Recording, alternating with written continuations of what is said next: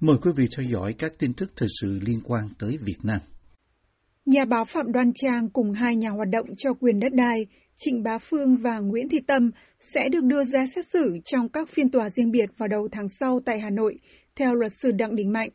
Ông Mạnh, người sẽ bảo chữa cho bà Trang và ông Phương, hôm 18 tháng 10 cho VOA biết rằng trước đó trong ngày ông đã nhận được văn bản thông báo của Tòa án Hà Nội về việc xét xử ông Phương cùng bà Tâm vào ngày 3 tháng 11 và bà Trang trong một phiên tòa khác vào ngày 4 tháng 11.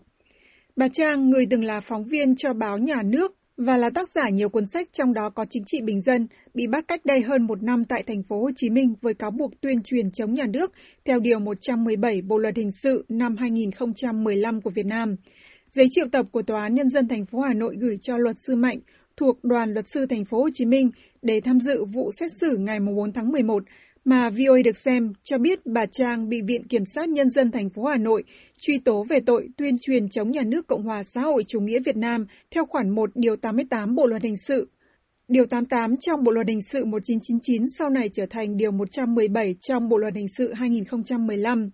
Luật sư Mạnh nhận bào chữa cho bà Trang vì theo ông cho biết nhà báo tự do từng được tổ chức phóng viên không biên giới trao giải tự do báo chí, đã đề nghị ông làm luật sư trong trường hợp xa vào vòng lao lý. Tuy nhiên, luật sư Mạnh cho biết ông chưa bao giờ được gặp thân chủ của mình kể từ khi nhận bào chữa cho bà Trang từ tháng 10 năm ngoái.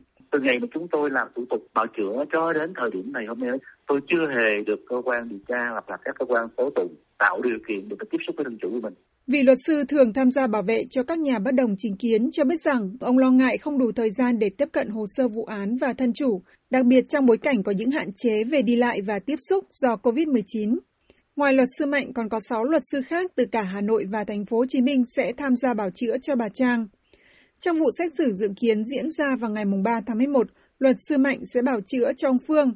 Ông Phương và bà Tâm là những người lên tiếng mạnh mẽ vụ đột kích gây chết chóc của hàng nghìn cảnh sát cơ động vào làng Đồng Tâm hồi tháng 1 năm 2019. Hai người này bị bắt vào tháng 6 năm ngoái và cũng bị tạm giam từ đó đến nay trong lúc cảnh sát tiến hành điều tra. Quyết định đưa vụ án ra xét xử sơ thẩm của Tòa án Nhân dân thành phố Hà Nội mà VOA được xem cho biết ông Phương và bà Tâm cũng bị cáo buộc tội danh tương tự như bà Trang. Họ bị Viện Kiểm sát Nhân dân thành phố Hà Nội truy tố về tội làm tàng trữ, phát tán hoặc tuyên truyền thông tin tài liệu vật phẩm nhằm chống nhà nước Cộng hòa xã hội chủ nghĩa Việt Nam theo Điều 117 Bộ Luật Hình sự 2015. Có hai cái điều luật À, trong bộ luật hình sự đó là điều 331 là lợi dụng quyền tự do dân chủ và điều luật 117 là cái điều luật thường hay gọi với cái tên nhắn là, là tuyên truyền chống nhà nước. Thì tôi cũng cho rằng là hai điều luật này lẽ ra là không nên có trong bộ luật hình sự. Tại vì hai điều luật này nó vô hình chung nó phủ nhận đi cái quyền tự do ngôn luận mà hiến pháp quy định. Hơn nữa là mọi cái sự ờ, phê bình hoặc là chỉ trích hoặc là những cái phân tích về những chính sách hoặc là những phê phán thì những cái đó thì tôi nghĩ là thì kỳ một người dân nào cũng cũng có quyền làm điều đó mà nhà nước cũng nên khuyến khích cái điều đó các điều khoản này cũng thường bị các nhà hoạt động dân chủ và các tổ chức nhân quyền lên án là một công cụ để nhà cầm quyền sử dụng nhằm đàn áp các tiếng nói bất đồng với Đảng Cộng sản. Truyền thông nhà nước Việt Nam hồi tháng 10 năm ngoái cho rằng bà Trang bị bắt vì có mối liên hệ mật thiết với các tổ chức phản động lưu vong như Việt Tân và Voice. Vẫn theo báo chí chính thống của Việt Nam, ông Phương và ba người khác gồm mẹ và anh trai bị bắt vì phát tán các video clip, bài viết có nội dung bịa đặt gây hoang mang trong quần chúng nhân dân nhằm mục đích chống phá nhà nước. Nhiều tổ chức và chính phủ quốc tế trong hơn một năm qua đã kêu gọi trả tự do cho bà Trang cũng như ông Phương cùng những người dân làng Dương Nội khác, gồm bà Cấn Thị Theo và con trai Trịnh Bá Tư, bị bắt và xử phạt tù giam trong các phiên tòa khác nhau.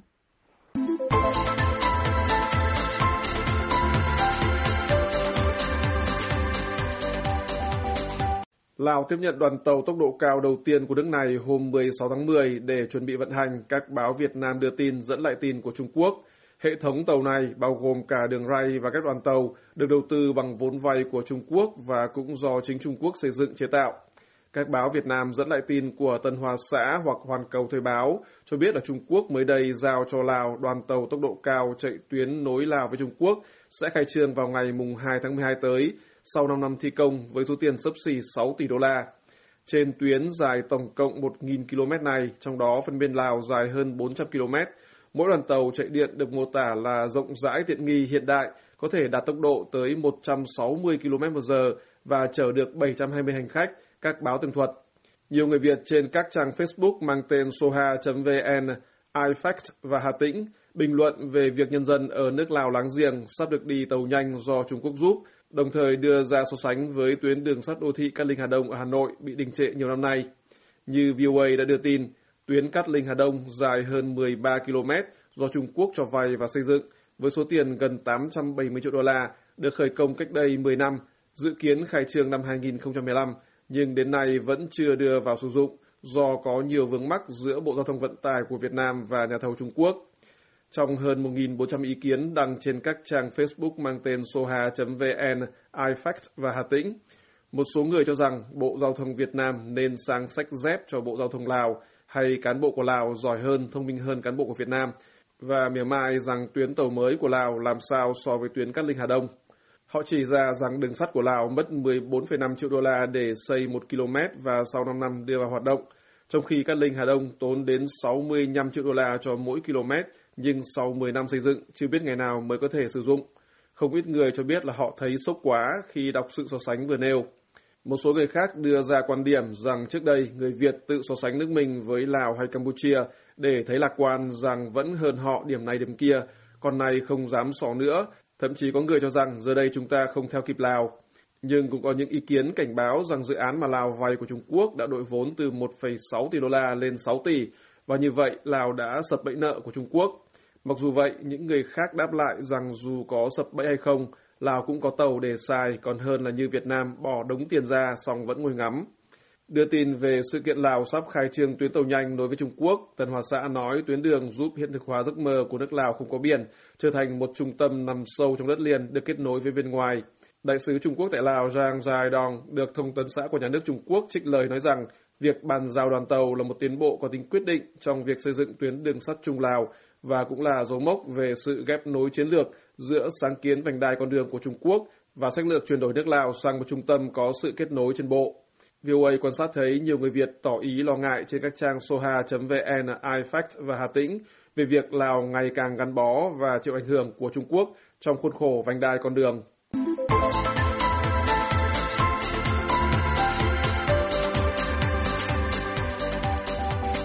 Một bác sĩ là giám đốc hai bệnh viện với kinh nghiệm trực tiếp về phòng chống COVID-19 vừa đưa ra kiến nghị 7 điểm với Thủ tướng Việt Nam, trang Facebook chính thức của chính phủ cho biết.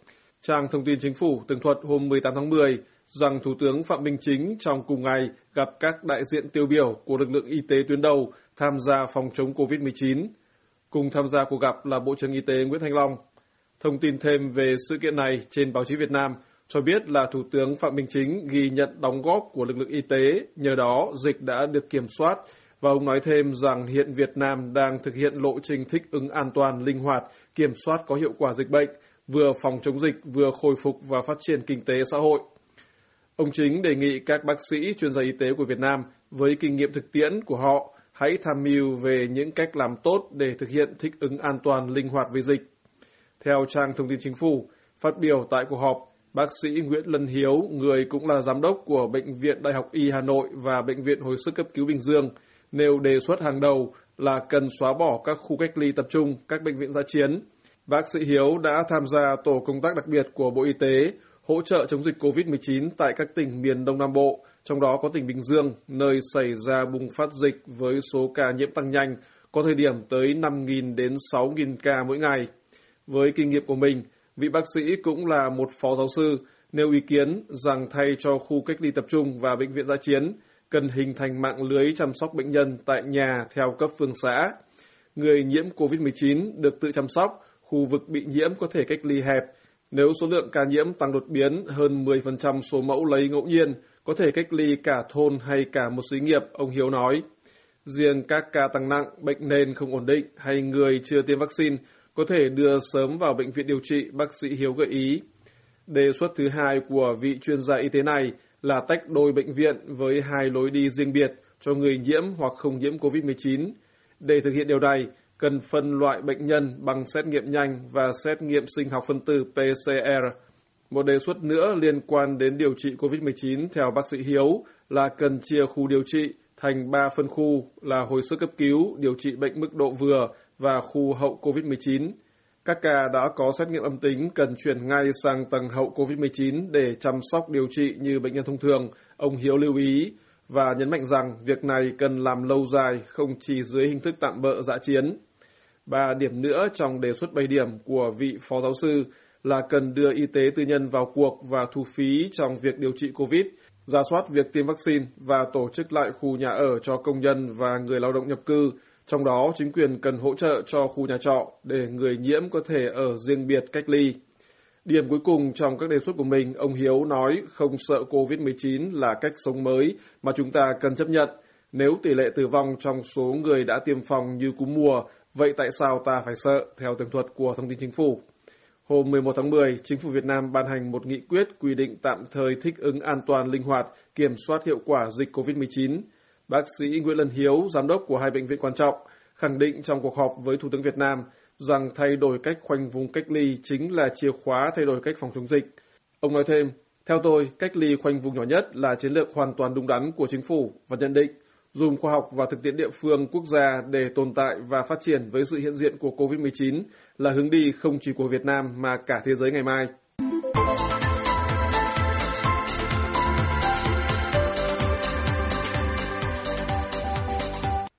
Cảnh sát ở tiểu bang Ohio của Mỹ vừa tìm thấy chiếc xe ô tô của một phụ nữ gốc Việt đã mất tích cách đây gần hai thập kỷ cùng hai đứa con nhỏ của mình sau khi trục vớt được phương tiện này từ dưới lòng sông.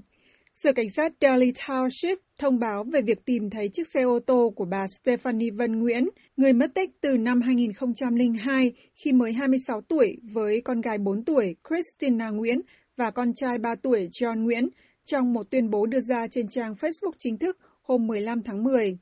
Cảnh sát của Daly, ngoại ô thành phố Cincinnati cho biết rằng họ đã bắt đầu một cuộc điều tra về vụ mất tích của bà Stephanie Van cùng hai con nhỏ từ tháng 4 năm 2002. Theo sở cảnh sát này, người phụ nữ gốc Việt đã để lại một mẩu giấy trong đó nói rằng bà sẽ lái xe xuống sông Ohio. Họ cho biết rằng cuộc điều tra đã diễn ra trong một thời gian dài nhưng không đi đến đâu. Trung úy Joe Macaluso của Sở Cảnh sát Delhi được báo Cincinnati trích lời cho biết rằng mảnh giấy này được gia đình của bà Stephanie Van tìm thấy. Gia đình là người đã báo với cảnh sát về vụ mất tích. Theo vị trung úy này, vụ mất tích trong gần hai thập kỷ qua là không bình thường, vì theo ông, thông thường cảnh sát có thể sớm xác định được vị trí người mất tích. Vào năm nay, cảnh sát Delhi bắt đầu mở lại cuộc điều tra với sự giúp đỡ của công nghệ quét hình bằng sóng siêu âm, và theo Trung úy Macaluso, một phần vì sắp tới mốc 20 năm sau ngày bà Stephanie Van cùng hai con mất tích. Trung úy Macaluso nói rằng chúng tôi luôn ghi nhớ trong tâm trí và trong tim về vụ việc này. Cảnh sát Delhi cho biết họ được đội lặn của Hiệp hội Cảnh sát hạt Hamilton và Sở Tài nguyên Môi trường Indiana trợ giúp trong cuộc điều tra này. Trong vòng 6 tháng qua, các nhóm này đã quét và giả soát sông Ohio, nhưng chỉ đến tuần trước, họ mới phát hiện ra ba vật thể đặc trưng dưới nước mà cảnh sát cho là những dấu hiệu hứa hẹn để có thể xác định được thứ họ đang tìm kiếm. Các đội lặn được tập hợp hôm 13 tháng 10 để trục vớt chiếc xe mà lần cuối cùng được gia đình bà Stephanie Van dùng vào năm 2002 gần Aurora thuộc tiểu bang Indiana, theo cảnh sát Delhi. Trích dẫn tuyên bố của cảnh sát tiểu bang Indiana, báo Cincinnati cho biết chiếc ô tô được tìm thấy là một chiếc xe SUV Pathfinder của Nissan sản xuất năm 1997. Chiếc xe được trục vớt từ độ sâu hơn 15 mét và cách bờ sông khoảng hơn 91 mét. Theo cảnh sát, biển xe được xác minh là của bà Stephanie Van. Cảnh sát Delhi hiện đang làm việc với cảnh sát tiểu bang Indiana để xác định xem liệu bà Stephanie Van và hai con của bà có ở trong chiếc xe này không.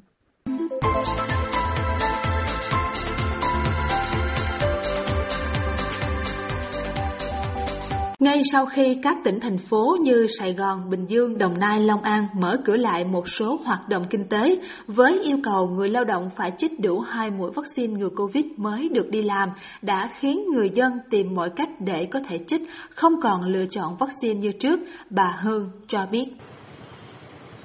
Tại vì à, mình cũng chờ không được á, lâu nên hôm trước là ở gần khu nhà mình là người ta đã tiêm hết rồi người ta đã có bạn đi cùng hôm cùng tiêm ngày mùng 8 này nhưng mà người ta đã tiêm hết rồi nhưng mà mình thì không được tiêm hôm nay phải ờ, qua bên phường đây tiêm nói chung là ờ, người dân là giờ cứ được tiêm là mừng rồi chứ cũng chả biết là tiêm hãng thuốc gì cũng được à.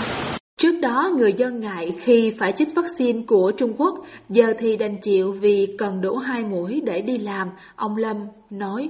Thì đầu tiên thì sức khỏe trước, rồi có đủ hai mũi thì công ty mới cho đi làm được nên là phải cần phải tiêm đủ hai mũi. Công ty ờ, đủ hai mũi có thể xanh cho đi làm được nên là phải tiêm gấp, tiêm liền. Còn mũi hai đỡ sức khỏe rồi có, có giấy đủ giấy tờ đi làm thôi. Chứ mà ở nhà 4 tháng nay rồi. Thủ tục đủ hai mũi để được cấp thẻ xanh là yêu cầu bắt buộc, do vậy nếu lúc này đi trên đường phố người ta bắt gặp những đám đông dân chúng tụ tập từng hàng dài, thì đa phần đó là các nơi đang tổ chức chích ngừa Covid và vaccine phổ biến là Verocell của Trung Quốc, ông Lâm nói tiếp. Cũng là chứ, sợ nó không hiệu quả như thế nào đó chứ. Thì thường thường Trung Quốc nó có 4 tuần thôi mà giờ đã hơn là quá rồi thì cũng lo lắng chứ.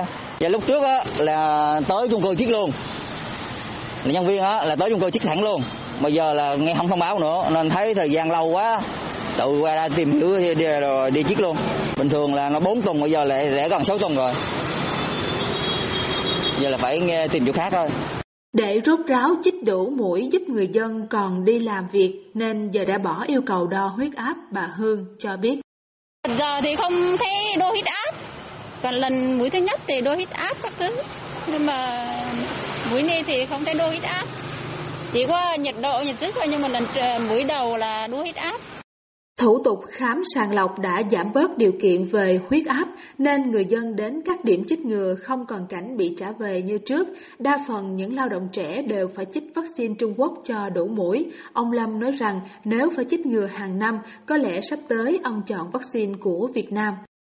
Nếu mà hết thời hạn 6 tháng một năm á hết hết hết vaccine này mà vaccine lúc đó vaccine Việt Nam ra thì tìm vaccine Việt Nam vì đó lượng vaccine Việt Nam nó ổn định nó đều đều tiêm đúng mũi đúng ngày đúng giờ. Với bà Hương, nếu sắp tới có được quyền lựa chọn vaccine để chích, dù có tốn tiền, bà sẽ từ chối vaccine Trung Quốc. Mình nếu như mà sau này mà nhiều quá nhiều lựa chọn thì mình sẽ lựa chọn cái cái thuốc tốt hơn, đó là điều đương nhiên rồi. Chắc chắn là phải phải lựa chọn rồi. Nhưng mà giờ thì năng ít thì người ta tiêm gì mình được tiêm trước là làm may rồi này Đúng là may mắn, vì chỉ những ai đã chích ngừa đổ mũi thì nhà chức trách mới cấp phép cho người ấy được quyền đi làm kiếm tiền ở các công ty xí nghiệp. Với vaccine Verocell của Trung Quốc thì khoảng cách giữa hai mũi chích hiện tại là 3 tuần lễ.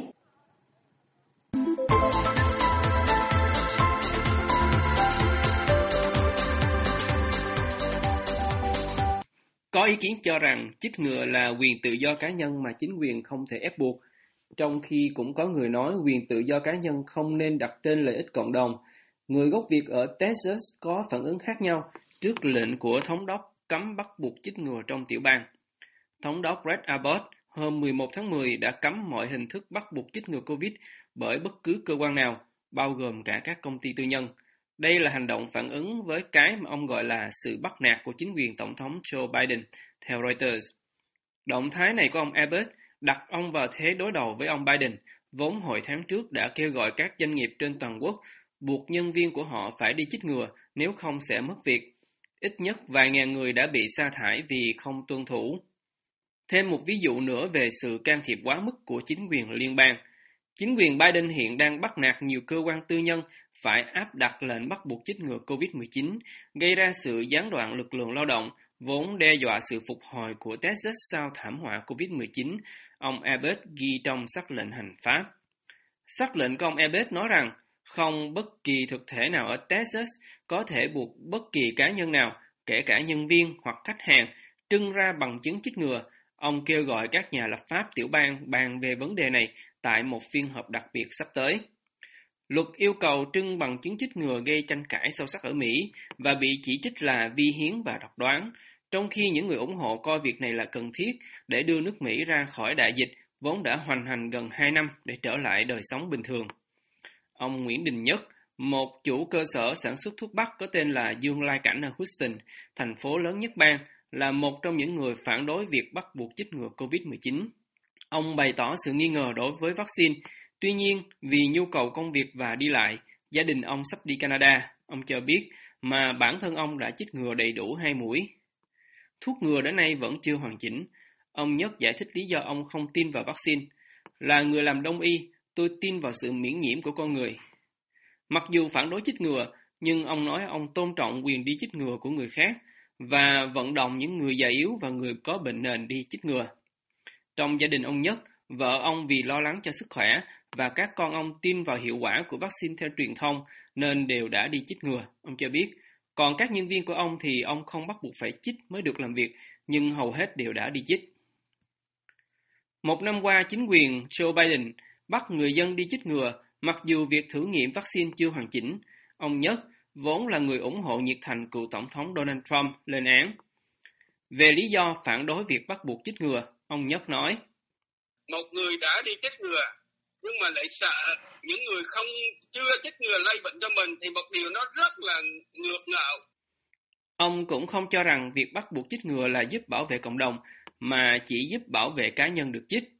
Ông phản bác lập luận rằng buộc người nào đó chích ngừa là lo cho sức khỏe của họ. Khi họ không chích ngừa thì họ đã biết cơ thể mình như thế nào rồi nên không cần phải lo cho họ. Ông nhất lý giải. Theo ông, bắt buộc chích ngừa là vi phạm quyền cá nhân của con người, do đó ông bày tỏ sự ủng hộ cho sắc lệnh của thống đốc Greg Abbott. Tôi rất là tôn trọng cái quyền chích ngừa của người khác, thì tôi mong người khác cũng tôn trọng cái quyền không chích ngừa của những người khác. Đó là một cái thể hiện một cái quyền tự do ở một cái xã hội tự do này. Ông lập luận. Ông cũng lên án chống dịch cực đoan như đóng cửa triệt để. Covid cũng nguy hiểm nhưng không đến mức như truyền thông và các chính trị gia thổi phồng. Ông nói. Còn ông Andrew Nguyễn, kỹ sư phần mềm cho hãng NAG của ở Houston, có quan điểm hoàn toàn đối lập với ông Nhất. Ông Andrew ủng hộ việc các công ty áp dụng hình thức đuổi việc cho những nhân viên không chịu đi chích ngừa. Đuổi việc chỉ là cách gây sức ép về kinh tế, vì nếu không có việc làm thì làm sao sống được, nên họ phải đi chích ngừa, ông phân tích. Đây không phải là xâm phạm quyền tự do của người khác. Ông cho rằng việc các hãng xưởng bắt buộc tiêm chủng là việc cần phải làm, vì nếu không con virus này sẽ lan tràn hoài. Vị kỹ sư phần mềm này cho biết công ty ông không bắt buộc mà chỉ khuyến khích nhân viên đi tiêm vaccine. Những ai không chích, mỗi lần vào công ty phải bị kiểm tra đủ thứ, nếu có dấu hiệu không ổn thì bị đưa đi xét nghiệm. Ông phản bác việc viện đến quyền tự do cá nhân để biện hộ cho việc không chích ngừa COVID-19. Cái người mà không chích ngừa sẽ lây cho mấy người khác thì cái không còn là cái quyền tự do vì sống trong một cộng đồng chứ không là sống mà tự một mình đâu. Ông lý giải. Theo lời ông thì những người đã chích vẫn bị lây bệnh từ người không chích và cho dù bệnh có nhẹ đi nữa thì vẫn phải hao tốn tiền bạc thời gian các thứ.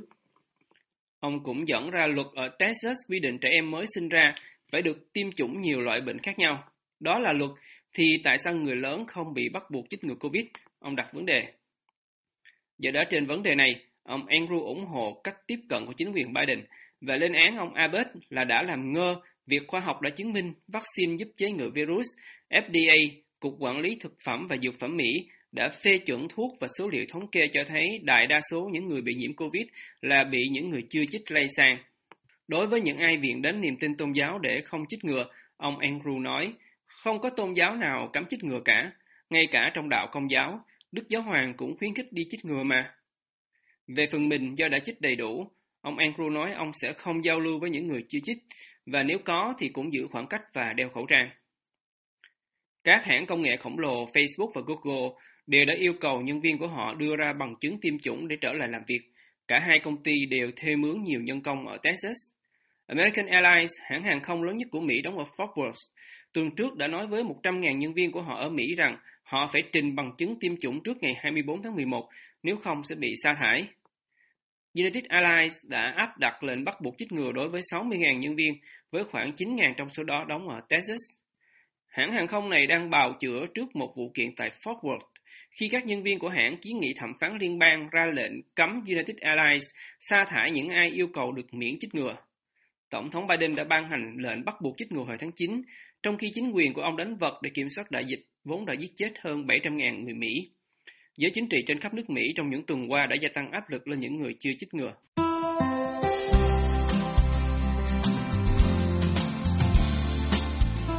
Buổi phát thanh Việt ngữ buổi sáng của đài VOA xin được kết thúc tại đây. Tấn Chương cùng toàn ban Việt ngữ xin kính chào quý khán giả.